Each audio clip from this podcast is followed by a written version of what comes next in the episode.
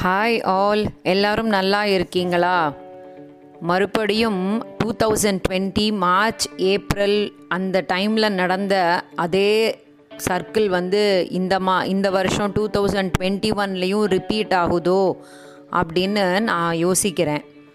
ரெண்டு மூணு மாதமாக நாமளும் கொஞ்சம் இல்லை நிறையவே கேர்லெஸ்ஸாக இருந்துட்டோம். அதனால தான் வந்து இந்த நிலமை நினைக்கிறேன். கவர்மெண்ட்டு ஃப்ரண்ட்லைன் ஒர்க்கர்ஸ் எவ்வளவு பேரும் நமக்காக ஒரு வருஷத்துக்கு மேலே பார்த்த வேலை எல்லாமே வந்து உபயோகம் இல்லாமல் போயிடுமோன்னு பயமாக இருக்குது கஷ்டமாகவும் இருக்குது இதை தவிர நமக்கு வந்து வேக்சினேஷன் அப்படிங்கிற ப்ரொசீஜரும் ஆரம்பிச்சிட்டாங்க. நிறைய பேர் போட்டுக்கிட்டு இருக்காங்க. நிறைய பேர் போடாமையும் இருக்காங்க. அதை பற்றின தப்பான விஷயங்களையும் பரப்புகிறாங்க ஸோ வேக்சினேஷன் என்றைக்குமே நல்லது தான் அதை வந்து நம்ம போட்டுக்கிட்டோம்னா நம்மளுக்கும் நல்லது நம்மளை சுற்றி இருக்கிறவங்களுக்கும் நல்லது. இன்றைக்கி வந்து உழைப்பாளிகள் தினம். உழைப்பாளிகள்னால் யார்? நமக்காக வேலை செய்கிற எல்லாருமே உழைப்பாளிகள் தான். இந்த கொரோனா காலத்தில் நம்மளுக்காக வேலை பண்ணின டாக்டர்ஸ் நர்ஸ் அப்புறம் இந்த சானிட்டரி ஒர்க்கர்ஸ் அப்புறம் bus drivers train drivers conductors ரோட்டில் இருக்கிறவங்க நம்மளோட நெய்பர்ஸ்னு எவ்வளவு பேரோ இருக்காங்க. நம்மளுக்காக வாலண்டியராக வந்து வேலை பார்த்தாங்க. ஸோ அவங்களுக்கு எல்லாருக்குமே நம்ம வந்து ஒரு சல்யூட் பண்ணிக்கலாம் ஒரு தேங்க்ஸ் சொல்லிக்கலாம். அதே நேரத்தில் இந்த கொரோனாலேருந்து நம்மளை பாதுகாக்கிறதுக்காக நம்ம நாட்டிலேயே தயாரித்த வேக்சினேஷனை கண்டிப்பாக போட்டுக்கோங்க. அது உங்களுக்கு ரொம்ப ரொம்ப நல்லது. இன்னிலேருந்து பதினெட்டு வயசுக்கு மேலே இருக்கிற எல்லாருமே வேக்சினேஷன் போட்டுக்கலாம்னு சொல்லியிருக்காங்க. முடிஞ்ச வரைக்கும் உங்களை ரெஜிஸ்டர் பண்ணிக்கிட்டு ரொம்ப சீக்கிரமாகவே போய் அந்த வேக்சினேஷனை போட்டுக்கோங்க. போட்டுக்கிட்டிங்கன்னா கூடிய விரைவிலேயே நம்மளோட லைஃப் எல்லாத்தையும் நார்மலாக மாற்றுறதுக்குரிய சுச்சுவேஷன் சீக்கிரமே வரும். அதாவது நம்மளுக்கு அட்வைஸ் பண்ணுறவங்க ஏதாவது ஒரு இன்ஸ்ட்ரக்ஷன் சொல்லி அதை ஃபாலோ பண்ணுங்க அப்படின்னு சொன்னாலே நம்மளுக்கு பிடிக்கிறதே இல்லை. அதுவும் நம்ம அப்பா அம்மாவாக இருந்தாலும் சரி யார் இருந்தாலும் அவங்க சொல்கிறத நம்ம செய்யக்கூடாது பண்ணக்கூடாதுங்கிறதுல ஏன் நம்மளுக்கு அந்த பிடிவாதம் வருதுன்னே தெரியல. ஹெல்மெட் போடுங்க. உங்களோட உயிருக்கு நல்லது. ஆபத்து வராது அப்படின்னு சொல்கிறாங்க ஆனால் நம்ம இந்த ஹெல்மெட்டை வண்டிக்கு மாட்டிட்டு நம்ம வந்து சும்மா வண்டியில் போயிட்டுருக்கோம். அதே மாதிரி சீட் பெல்ட் போடுங்க அப்படின்னு சொல்கிறாங்க சீட்டுக்கு தான் அந்த பெல்ட்டு. நம்மளுக்கு பெல்ட் இல்லை. நம்ம வண்டி காரை ட்ரைவ் பண்ணிட்டு போயிட்டுருக்கோம். இதே மாதிரி தான் இப்போ இந்த மாஸ்க்கு வேக்சினேஷன் சானிடைசர் யூஸ் பண்ணுறது வெளியில் போயிட்டு வந்துட்டு கை கால் கழுவுறது நல்ல குளித்து நம்மளையே நம்ம வந்து சானிடைஸ் பண்ணிக்கிறது. இந்த மாதிரி எல்லா விஷயமுமே ஒரு காலத்தில் வந்து நம்ம ரெகுலராக ஃபாலோ பண்ணிக்கிட்டு இருந்தது தான் அப்புறம் நாட்கள் மாற மாற நம்மளோட வே ஆஃப் லிவிங் மாற மாற அதெல்லாம் நம்ம மறந்துட்டோம். இப்போ புதுசாக திரும்பியும் எல்லாத்தையும் ஆரம்பிச்சிருக்கோம். அதை ஏன் நம்ம வந்து ஸ்ட்ரிக்டாக ஃபாலோ பண்ண பயப்படுறோன்னு தெரியல. ஏன் ஸ்ட்ரிக்டாக ஃபாலோ பண்ண மாட்டேங்கிறோன்னு தெரியல. நம்மளுக்கு நல்லது தானே சொல்கிறாங்கன்னு ஏன் நம்மளுக்கு அதை நல்லதாக புரிஞ்சுக்க தெரியலை? ஏன் யோசிக்க தெரியலை? இதெல்லாமே நம்ம யோசிக்கணும். ஸோ இன்றைக்கி நான் பேச போகிறதும் இந்த மாதிரி ஒரு சில விஷயங்களை பற்றி தான் அதாவது நம்ம நம்ம குழந்தைங்களுக்கு நல்ல படிப்பு கொடுக்குறோம். நல்ல இடத்துல வேலை கிடைக்கணும்னு நினச்சி வேண்டிக்கிறோமே தவிர அவங்களுக்கு நல்ல மாரல் வேல்யூஸ் எல்லாம் சொல்லித்தரோமா லைஃப் ஸ்கில் எஜுகேஷன் சொல்லித்தரோமான்னு கேட்டோம்னா அதெல்லாம் நம்ம கொஞ்சம் கம்மியாக தாங்க சொல்லித்தரோம் நம்ம நல்லத்துக்கு சொல்கிற விஷயத்த ஏன் அக்செப்ட் பண்ண மறுக்கிறோம்? ஏன் ஃபாலோ பண்ண மாட்டேங்கிறோங்கிறதே ஒரு பெரிய கொஸ்டின் மார்க்கு நம்ம நம்ம கூட இருக்கிறவங்க சொல்கிறதையும் நமக்காக உழைக்கிறவங்க சொல்கிறதையும் நிச்சயமாக நம்ம ஃபாலோ பண்ணணும். அந்த ஃபாலோ பண்ணினோம்னா நம்மளோட நிலைமை வந்து ரொம்ப ஸ்ட்ராங்காகவும் ரொம்ப ஸ்ட்ரெங்க்த்தாகவும் இருக்கும். ஸோ கைமீறி போகிறதுக்குள்ளே நம்ம எல்லாரும் அந்த ஃபாலோ பண்ண ஆரம்பிக்கணும். இப்போல்லாம் வீட்டில் இருக்கிறவங்க சொல்கிறத யாருமே கேட்குறது இல்லைங்க யூடியூப்லேயோ இல்லை ட்விட்டர்லேயோ இல்லை ஃபேஸ்புக்லேயோ ஏதாவது கூகுள் நம்ம ஐயா இருக்கார் இல்லையா அவங்க சொல்கிறதெல்லாம் தான் நம்ம எல்லாரும் கேட்குறோம் ஏதாவது ஒரு சின்ன மெடிசன் வேணும்னா கூட உடனே அதை ப அந்த மெடிசனை பற்றி டீட்டெயிலிங் பண்ண ஆரம்பிக்கிறோம். அதில் இருக்கிற நிறைய சயின்டிஃபிக் டேர்ம்ஸ் நம்மளுக்கு தெரியாமையே இருக்கும். இருந்தாலும் ஏன் அந்த மாதிரி ஒரு ரிஸ்க் எடுக்கிறோன்னு தெரியல. இதுக்கு நல்ல ஒரு டாக்டரை வந்து நம்ம மீட் பண்ணி அவங்கக்கிட்டேருந்து நம்ம அதோட அதை பற்றின விஷயங்கள் எல்லாம் கேட்டு தெரிஞ்சிருந்துருக்கலாம். நம்மளோட பெரியவங்க நிறைய பேர் இருக்காங்க. அவங்க வீட்டு வைத்திய வைத்தியம்னு நிறைய சொல்லுவாங்க. ஆனால் நம்ம அதெல்லாம் ஒத்துக்க மாட்டோம். ஏதாவது ஒரு சேனலில் இதுக்குன்னு ஒரு பாட்டியோ இல்லை ஒரு ஆயாவோ இல்லாட்டி ஒரு ஐயாவோ வந்து உட்காந்து பேசுவாங்க. அதை நாள் முழுக்க பார்த்துட்டு அதில் அந்த பொடி பண்ணுறேன் இந்த பொடி பண்ணுறேன்னு ஆரம்பிப்போம். ஏன் அந்த மாதிரி ஆயிடுச்சு? ஏன் நம்ம வந்து அந்த மாதிரி நம்ம கூட இருக்கிறவங்கள மதிக்கிறதுக்கு தெரியாமல் போயிட்டோம்? அப்பா அம்மா தாத்தா பாட்டி அண்ணன் தம்பி தங்கை அப்படிங்கிற உறவுகள்லாம் ரொம்ப குறைஞ்சி போச்சு. அப்படி அந்த உறவுகள் இருந்தாலும் அதுக்குள்ள வேல்யூஸை வந்து யாருமே ஃபாலோ பண்ணுறதே இல்லை. ஏன் அப்படி? அப்படின்னா நான் நினைக்கிறேன் முன்னெல்லாம் வந்து அப்பா மட்டும் வேலைக்கு போவார். அம்மா வீட்டில் இருப்பாங்க. வீட்டு வேலைகள் எல்லாம் அம்மா கவனிச்சுப்பாங்க. குழந்தைங்கள அம்மா பார்த்துப்பாங்க உறவுகளை மேம்படுத்துறதுக்கு அம்மாவும் கை கொடுப்பாங்க. ஆனால் இப்போ அப்படி இல்லை இல்லையா?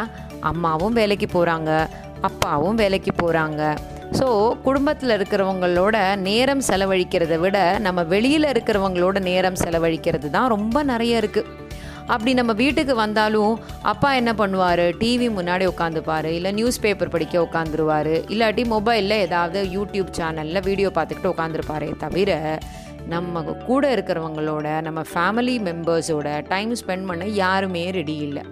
ஏன் எல்லாருக்குமே ப்ரைவேட் ஸ்பேஸ் வேணும் ப்ரைவேட் ஸ்பேஸ் வேணும்னு எல்லாருமே பேசுகிறாங்க பட் அந்த ப்ரைவேட் ஸ்பேஸ் வந்து இப்போது ரொம்ப நேரம் ஆயிடுச்சு. முன்னெல்லாம் வந்து தூங்க போகிறதுக்கு முன்னாடி ஒரு ஒரு மணி நேரம் இல்லை ஒரு அரை மணி நேரம் அப்படின்னு இருந்த டைமு இப்போ மொத்தமாக ஒரு நாள் ஃபுல்லாகவே எல்லாருக்கும் ப்ரைவேட் ஸ்பேஸ் ஆகிடுச்சு எதனால் அப்படின்றது நம்மளுக்கு தெரியவே இல்லை.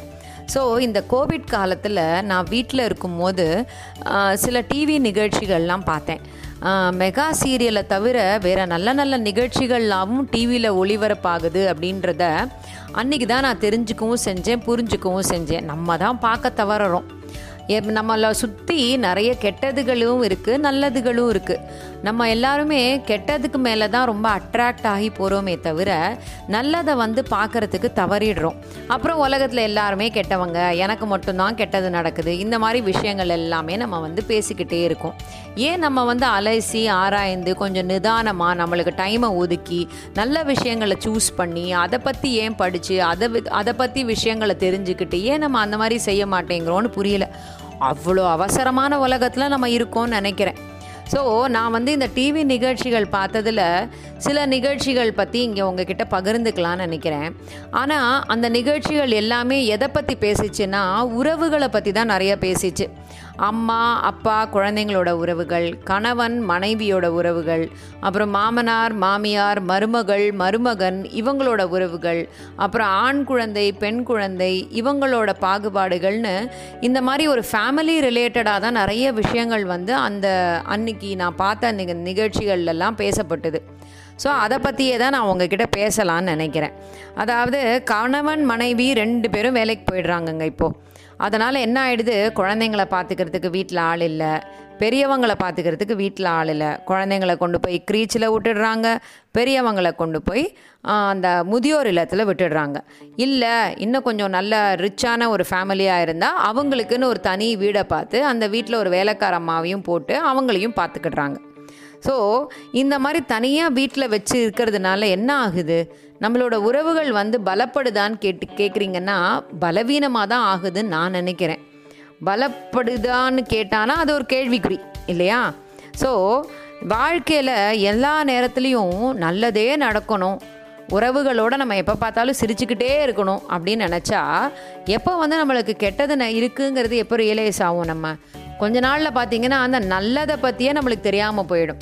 ஸோ வெயில் நிழல் அப்படிங்கிறதோட வேல்யூவை வந்து நம்ம வெயிலில் போய் நின்னாதான் நம்மளுக்கு தெரியும். இல்லாட்டி நம்ம எப்போ பார்த்தாலும் நிழல்லையே நின்றுக்கிட்டு இருந்தோம்னா நிழலோட வேல்யூவே நம்மளுக்கு தெரியாமல் போயிடும். அந்த மாதிரி தான் உறவுகளோட வேல்யூவும் சந்தோஷமாக இருக்கிறதோட வேல்யூ எல்லா நேரத்துலேயும் எல்லார்கிட்டேயும் நம்மளோட விஷயங்களை வந்து நம்ம பேசும்போது எல்லாரும் ஒரே மாதிரி அக்செப்ட் பண்ணிப்பாங்கன்னோ இல்லை அதோட பாசிட்டிவான ரிப்ளை தான் எல்லாரும் கொடுப்பாங்கன்னோ நம்மளால் நினைக்க முடியாது. ஸோ அந்தந்த இடத்துல ஏதாவது ஒரு சின்ன டிஃப் டிஃப்ரென்ஸ் ஆஃப் ஒப்பீனியன் வரதாங்க செய்யும். அதுக்காக எனக்கு உறவுகளே வேணாம் எனக்கு ஃப்ரெண்ட்ஸே வேணாம் எனக்கு வந்து என்னோட மொபைல் போகிறோம் என்னோட டிவி போகிறோம் என்னோட நியூஸ் பேப்பர் போகிறோம் அப்படின்னு சொல்லி நம்ம வந்து உட்காந்துருக்க முடியுமா? அதனால் நம்ம குழந்தைங்களை வளர்க்கும் வளர்க்கும் போது நம்ம இந்த ரெண்டு விஷயங்களை பற்றியும் அவங்களுக்கு சொல்லி கொடுத்து வளர்க்கணும். நம்மளோட உறவுகளில் வந்து நல்ல விஷயங்களும் நடக்கலாம் கெட்ட விஷயங்களும் நடக்கலாம். நம்ம கூட பழகிறவங்களுக்கிட்டேருந்து நம்ம நல்லதும் கற்றுக்கலாம் கெட்டதும் கற்றுக்கலாம் அதனால் நம்ம வந்து கொ- நம்ம குழந்தைங்களுக்கு அந்த விஷயங்களெல்லாம் சொல்லித்தரணும் அம்மா அப்பா வந்து இதை இதை இதோட பொறுப்பை எடுத்துக்கிட்டு அவங்க நல்லா பார்த்து பார்த்து சொல்லித்தரணும் இதில் நான் ஒரு இன்ட்ரெஸ்டிங்கான ஒரு கதை படித்தேன் அதாவது ஒரு பெரிய எழுத்தாளருக்கு வந்து ஒரு அப் ஒரு பையனோட அப்பா வந்து ஒரு லெட்டர் எழுதுறாரு. அதாவது என்னோட பையன் வந்து ஃபாரினில் இருக்கான். ஆனால் என்னை பார்க்கவே வரமாட்டேங்கிறான். எனக்கு ரொம்ப வருத்தமாக இருக்குது ஆனால் அவன் வந்து உங்களோட ரசிகன். நீங்கள் வந்து அவன்கிட்ட சொல்லி எப்படியாவது என்னை பார்க்க வர சொல்கிறீங்களாங்கிற மாதிரி அந்த அப்பா வந்து ரொம்ப வருத்தத்தோடு ஒரு லெட்டர் எழுதியிருக்கார். அப்போது அந்த பர்டிகுலரான அந்த எழுத்தாளர் இருக்கார் இல்லையா? அவர் கொஞ்சம் இந்த மாதிரி ரொம்ப மனித மனிதாபிமானம் உள்ள ஒரு பர்சனாக இருக்கும் போல இருக்கு.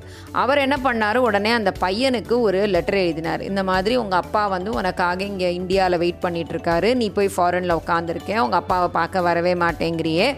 நீ வந்து பார்க்க வரக்கூடாதா? அப்படின்னு சொல்லி அவர் கேட்கும்போது அந்த பையன் வந்து பதிலுக்கு ஒரு ரிப்ளை எழுதுகிறான் அதாவது என்னோட சிறு வயது காலத்திலிருந்து எங்கள் அப்பா வந்து என்னை படி படின்னு சொன்னார். வேலைக்கு போ வேலைக்கு போன்னு சொன்னார். ஃபாரினில் போய் படி ஃபாரினில் போய் படின்னு சொன்னார். ஃபாரினில் போய் வேலைக்கு போன்னு சொன்னார். இந்த மாதிரி விஷயங்கள் தான் எனக்கு சொல்லி கொடுத்தாரே தவிர அம்மானா யார் அப்பானா யார் உடன் பிறந்தவர்கள்னா யார் குடும்பம்னா என்ன அந்த மாதிரி விஷயங்கள்லாம் எதுவுமே எனக்கு சொல்லித்தரலை எங்கள் அப்பா அம்மா கூட நான் வந்து ரொம்ப இனிமையான நே- இனிமையான மொமெண்ட்ஸை எதையுமே வந்து நான் செலவழிக்கவே இல்லை. ஸோ அப்படி இருக்கும்போது நான் இங்கே இங்கே வந்து நான் என்ன செய்ய போகிறேன் எங்கள் அப்பாவோட ஆசை நான் ஃபாரினில் இருக்கணும் நான் ஃபாரினில் படிக்கணும் ஃபாரினில் வேலை பார்க்கணும் அங்கே செட்டில் ஆகணுங்கிறது தானே ஸோ அதுதானே நான் சார் நான் செஞ்சுருக்கேன் அப்படிங்கிற மாதிரி அவர் கேட்குறார் அப்போ பார்த்தீங்களா குழந்தைங்களுக்கு வந்து நம்ம அவங்களோட வாழ்க்கை தரம் உயரணும் அவங்களோட ஃப்யூச்சர் ரொம்ப நல்லா இருக்கணும்னு நினச்சி நம்ம செய்கிற சில விஷயங்கள் வந்து அவங்களுக்கு ஒரு நெகட்டிவ் தாட்ஸை நம்ம வந்து கொடுக்குது. ஸோ அந்த மாதிரி இல்லாமல் நம்ம கொஞ்சம் உறவுகளோட இம்பார்ட்டன்ஸ் பற்றி அம்மா அப்பாவை பெரியவங்களானா வயசானவங்களானா நீங்கள் தான்ப்பா பார்த்துக்கணும் அப்படிங்கிற அந்த விஷயங்கள் எல்லாம் நம்ம குழந்தைங்க வளரும் போதே சொல்லி கொடுத்து வளர்த்தோம்னா வயசான அப்புறம் உங்களை கொண்டு போய் அவங்க முதியோர் இல்லத்தில் கட்டாயமாக விட மாட்டாங்க. உங்களை அவங்க கூடவே வச்சுப்பாங்க. அதே நேரத்தில் நீங்களும் என்ன செய்யணும்னா உங்களோட வரம்பு என்ன உங்களோட எல்லை என்ன அப்படிங்கிறத தெரிஞ்சு ரொம்ப ஃப்ரெண்ட்லியாக தான் உங்கள் குழந்தைங்களோட நீங்கள் பழகணுமே தவிர அவங்கக்கிட்டேருந்து குறைகளையே கண்டுபிடிச்சு குற்றங்களையும் கண்டுபிடிச்சு அதையே நீங்கள் பின் பாயிண்ட் பண்ணி பேசிக்கிட்டே இருந்தீங்கன்னா உங்களோட வீட்டோடு அவங்க வச்சுக்கிறதுக்கு யோசிக்க ஆரம்பிச்சிருவாங்க. ஸோ ஊருடன் கூடி வாழன்னு ஒரு இது இருக்கு இல்லையா? அது முதல்ல குடும்பத்தோடு கூடி வாழ கற்றுக்கணும் அது ரொம்ப முக்கியம். இதுக்கு அடுத்தது இன்னொரு ஒரு முக்கியமான எபிசோடு நான் ஒன்று பார்த்தேன் ஒரு டாக் ஷோவில் அதாவது மகன் மகள்குள்ளே வந்து ஒரு ஃபேமிலிக்குள்ளே டிஃப்ரென்ஸ் பார்த்துக்கிட்டே இருக்காங்க. அது இந்த காலத்துலேயும் நடக்குதா அப்படிங்கிற மாதிரி விஷயங்கள் எல்லாம் வந்து அதில் ஷேர் பண்ணிக்கிட்டாங்க. ஸோ அதுலேருந்து நான் என்ன புரிஞ்சுக்கிட்டேன்னா மகன் மகள் ரெண்டு பேரையும் நம்ம ஒரே மாதிரி தான் வளர்க்கணும். ரெண்டு பேருக்கும் என்னெல்லாம் பொறுப்புகள் இருக்குங்கிறத நம்ம சொல்லி கொடுத்து வளர்க்கணும். வீட்டு வேலைகளை வந்து பையன் மட்டும் பொண்ணு மட்டும்தான் செய்யணும். பையன் செய்யக்கூடாதுங்கிற மாதிரிலாம் எதுவுமே சொல்லி தரக்கூடாது. அதே மாதிரி கூட இருக்கிறவங்களுக்கு வந்து மதிப்பு கொடுக்கணுங்கிறதையும் கற்றுக் கொடுக்கணும். எல்லாரையும் நல்ல பத்திரமா பார்த்துக்கணும் பொறுப்பாக இருக்கணுங்கிற விஷயங்கள் எல்லாம் கற்றுக் கொடுக்கணும். இதெல்லாம் நம்ம கற்றுக் கொடுத்தோம் வச்சுக்கோங்களேன். அவங்க படிக்க போகும்போது அவங்க கூட படிக்கிற சக மாணவ மாணவிகளை வந்து அவர் வந்து ரொம்ப மரியாதையோடு நடத்துவாங்க. வேலைக்கு போகிற இடத்துலையும் இந்த மாதிரி ஒரு ஜெண்டர் டிஃப்ரென்ஸ் வந்து இருக்காது. ரொம்ப ரெஸ்பெக்ட்ஃபுல்லாக இருக்கும். அந்த அட்மாஸ்பியரே அதே நேரத்தில் கல்யாணம் ஆகும்போது தனக்கு வரப்போகிற மனைவியோ தனக்கு வரப்போகிற கணவனையோ அவங்க வந்து மியூச்சுவலாக அண்டர்ஸ்டாண்ட் பண்ணிக்கிட்டு ரெஸ்பெக்ட் பண்ண கற்றுப்பாங்க ஸோ இந்த மாதிரி நம்ம ஒரு நல்ல விஷயங்களை வந்து நம்ம நம்ம குழந்தைங்களுக்கு நம்மளோட படிப்பு வேலை அதை அதோட சேர்த்து இதையும் நம்ம சொல்லி கொடுத்து தான் ஆகணும். அப்போ தான் வந்து நம்ம அந்த குழந்தைங்கள நல்லா வளர்க்குறோன்னு அர்த்தம். அதே நேரத்தில் அந்த குழந்தைங்களுக்கு கஷ்டம்னா என்ன? சந்தோஷம்னா என்ன? எஸ்ஸு சொன்னால் ஒரு விஷயத்துக்கு அது எப்படி ரியாக்ட் பண்ணணும்? நோ சொன்னால் அதை எப்படி அக்செப்ட் பண்ணிக்கணும்? ஃபெயிலியரை எப்படி வந்து ஃபெயிலியர்லேருந்து நம்ம என்ன பாடம் கற்றுக்கணும் சக்ஸஸ்லேருந்து நம்ம வந்து எப்படி நம்மளை வந்து மேம்படுத்திக்கணும்? சக மனிதர்களை வந்து எப்படி நம்ம ரெஸ்பெக்ட் பண்ணணும்? சுதந்திரம்னா என்ன? பொறுப்புனா என்ன? இந்த மாதிரி நிறைய விஷயங்களை வந்து குழந்தைங்க வளரும் போதே அம்மா அப்பா கற்றுக் கொடுக்க மறக்கக்கூடாது. நீங்கள் வந்து வேலைக்கு போங்க. குடும்பத்துக்காக உழைச்சி உழைச்சி சம்பாதிச்சு சம்பாதிச்சு கொடுங்க. அது எல்லாமே செய்யுங்க. ஆனால் உங்கள் குழந்தைகளை வளர்க்க மட்டும் நீங்கள் தவறிடாதீங்க. அதுதான் ரொம்ப ரொம்ப முக்கியம். குழந்தைகளை வந்து நீங்கள் பைசா கொடுத்தா மட்டும் போகிறோம் குழந்தைங்க தானாக வளர்ந்துருவாங்க அப்படின்னு நினச்சிங்கன்னா அவங்களுக்கு எப்படி தோணிச்சோ அப்படி தான் வளருவாங்களே தவிர நீங்கள் எப்படி நினைக்கிறீங்களோ அந்த மாதிரி அந்த குழந்தைங்க வளரவே மாட்டாங்க. அதனால் நீங்கள் வந்து வாழ்க்கை பாடங்களை நிறைய அவங்களுக்கு கற்றுக் கொடுக்கணும். நல்லது செஞ்சால் நல்லது நடக்கும். கெட்டது செஞ்சால் கண்டிப்பாக பனிஷ்மெண்ட் கிடைக்கும் அப்படிங்கிற விஷயங்களை அதை குழந்தைங்களுக்கு தெளிவாக புரிய வைக்கணும். அதே மாதிரி நம்மளை சுற்றி நல்லது நிறைய இருக்குது கெட்டதும் அதே மாதிரி நிறைய இருக்குது ஸோ அலைசி ஆராய்ந்து எது கெட்டது எது நல்லதுங்கிறத குழந்தைங்களுக்கு தெளிவாக புரியற அளவுக்கு நம்ம சொல்லி கொடுக்கணும். அதெல்லாம் சொல்லி கொடுத்து வளர்த்தோம்னா நம்ம குழந்தைங்கள நம்ம இல்லாமலும் ரொம்ப நல்லா இருப்பாங்கன்ற நம்பிக்கை நம்மளுக்கு வரும். அதே மாதிரி பிறர் மனது புண்படாதபடி பேசணுன்றதையும் சொல்லித்தரணும். பிறருக்கு மதிப்பு கொடுக்கணுங்கிறதையும் சொல்லித்தரணும். அதே நேரத்தில் நம்ம ஊரில் ஒரு சின்ன கெட்ட பழக்கம் இருக்குது அதாவது ஒரு ஒரு கெட்ட பிரின்சிபல் என்னதுன்னா தப்பு செய்கிறவங்க மாட்டிக்கிற வரைக்கும் அவங்க நல்லவங்க தான். தப்பு செஞ்சாலும் அவங்க தப்பானவங்க கிடையாது அப்படிங்கிற ஒரு ஒரு ஒரு சின்ன பிரின்சிபல் இருக்குது அது ரொம்ப ரொம்ப தப்பு. தப்பு வந்து எந்த நேரத்தில் செஞ்சாலும் அது தப்பு தான். அது வந்து அந்த குழந்தைங்களுக்கு புரியணும். ஸோ இந்த வாழ்க்கை பாடத்தை வந்து நீங்கள் எப்போவுமே சொல்லி கொடுக்கணும். அதாவது படிக்கணும். படிப்பு முடிஞ்சு வேலைக்கு போகணும்.